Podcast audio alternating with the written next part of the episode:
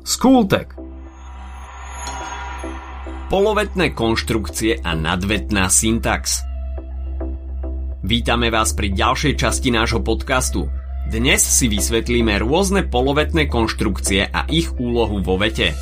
Povieme si aj niečo o nadvetnej alebo textovej syntaxi, nadväznosti textov a slovoslede. Túto epizódu z Kultegu ti prináša slovenský operátor štvorka. Jediná štvorka, ktorá ťa v škole nebude mrzieť. Mimochodom, vieš, čo ťa čaká po vydarenej maturite? Sloboda. No slobodu si môžeš vyskúšať aj dnes. V štvorke môžeš skúsiť ktorýkoľvek paušal sloboda na prvých 30 dní len za symbolické 4 eurá a vybrať si tak podľa seba. Je 4, či potrebuješ nekonečné dáta alebo kopec minút na telefonovanie. Stačí si ho objednať cez e-shop na štvorka.sk. Štvorka myslí na všetkých, štvorkárov a jednotkárov. Chod na štvorka.sk, kde nájdeš pre seba a tvojich kamošov ďalšie výhodné ponuky.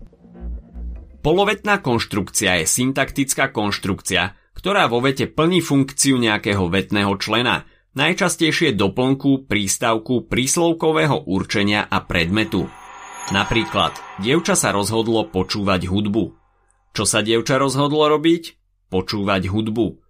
Takže táto polovetná konštrukcia funguje ako predmet. Od bežných vetných členov sa polovetné konštrukcie odlišujú väčšou informačnou hodnotou. Sú to vlastne takmer vety. Používajú sa kvôli tomu, že text dokážu zhutniť a skrátiť, čiže nemusíme stále používať rôzne kostrbaté konštrukcie, ako napríklad je dôležité, aby ste sa na test učili. Namiesto toho stačí povedať je dôležité učiť sa na test. Polovetné konštrukcie nemôžu stať v texte o samote.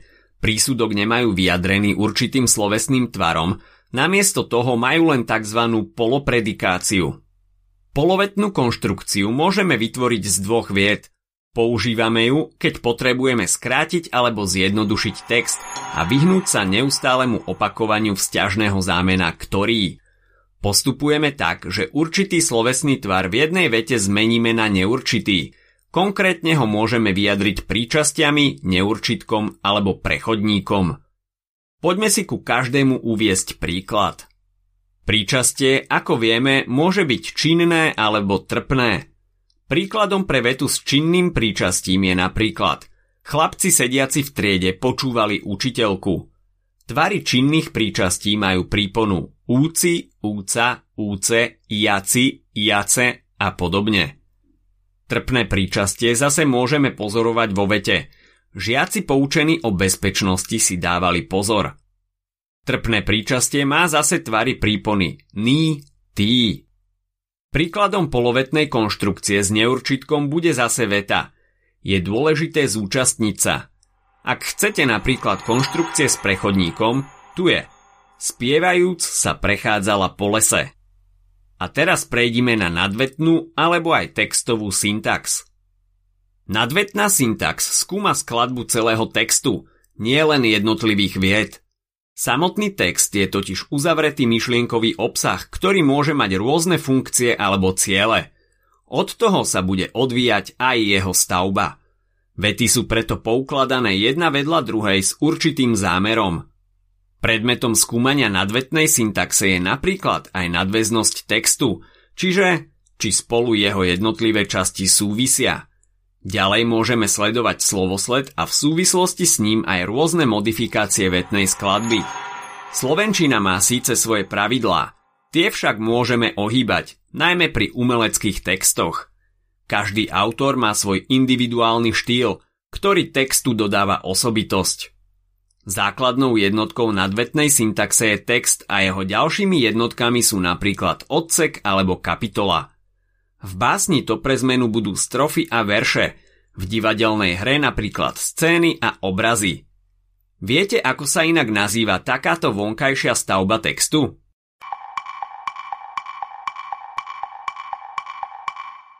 Ak ste povedali architektonika textu, odpovedali ste správne.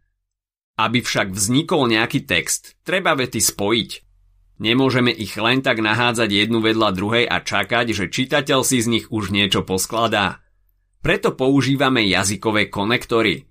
Postarajú sa o to, že jednotlivé vety poukladané za sebou budú dávať zmysel a text bude súdržný. Existuje niekoľko druhov konektorov. Jazykové konektory, obsahové, mimojazykové prostriedky, retrospektívne konektory, perspektívne konektory a mimotextové nadvezovanie. Poďme si ich vysvetliť. Najjednoduchšie sú jazykové konektory.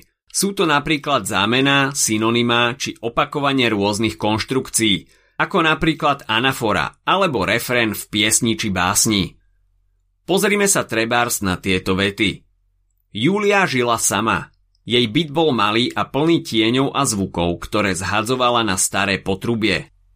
Je nám jasné, koho to bol byt a kto zhadzoval zvláštne zvuky na potrubie. Obsahové konektory súvisia s obsahom, čiže ide napríklad o tému, časovú následnosť, rôzne opakovanie motívov a podobne. Mimojazykové konektory súvisia s verbálnym prejavom. Je to napríklad gestika, mimika. Keď napríklad ukážete na miesto alebo človeka a urobíte na neho referenciu alebo spomeniete niečo, čo s ním súvisí – Samozrejme, pamätajte, že ukazovať prstom je neslušné. Retrospektívne konektory ukazujú na niečo, čo už bolo povedané, zatiaľ čo perspektívne konektory zase spomínajú niečo, čo bude vysvetlené neskôr. Príklad na retrospektívne konektory by boli vety. Včera dopísal svoju záverečnú prácu. Tá sa profesorom veľmi nepáčila. Čiže nasledujúca veta reaguje na niečo, čo už bolo spomenuté. Čo sa týka perspektívneho konektoru, môže vyzerať napríklad aj takto. Chcel by som ti niečo povedať. Ide o to, že som sa dnes rozišiel s priateľkou. Čiže naznačíte príchod novej informácie a potom tú informáciu podáte. A potom je tu ešte mimotextové nadvezovanie, čo znamená, že jeden text odkazuje na nejakú inú informáciu, napríklad štúdiu alebo knihu. V súvislosti so stavbou textu nesmieme zabudnúť ani na slovosled. Vetné členy majú vo vete určitú pozíciu, ktorá je viac menej pevná. Na začiatku vety väčšinou stojí nadradený vetný člen spolu s vedľajšími členmi, ktoré ho rozvíjajú. Takže dnes sme si vysvetlili polovetné konštrukcie, ktoré vyjadrujeme príčastiami, neurčitkom a prechodníkom – a vysvetlili sme si aj základy textovej syntaxe a konektorov. Ak sa ti dnešný podcast páčil, nezabudni si vypočuť aj ďalšie epizódy z Kultegu alebo našej série hashtag čitateľský denník. V nej sme spracovali tri desiatky diel, ktoré by si mal poznať.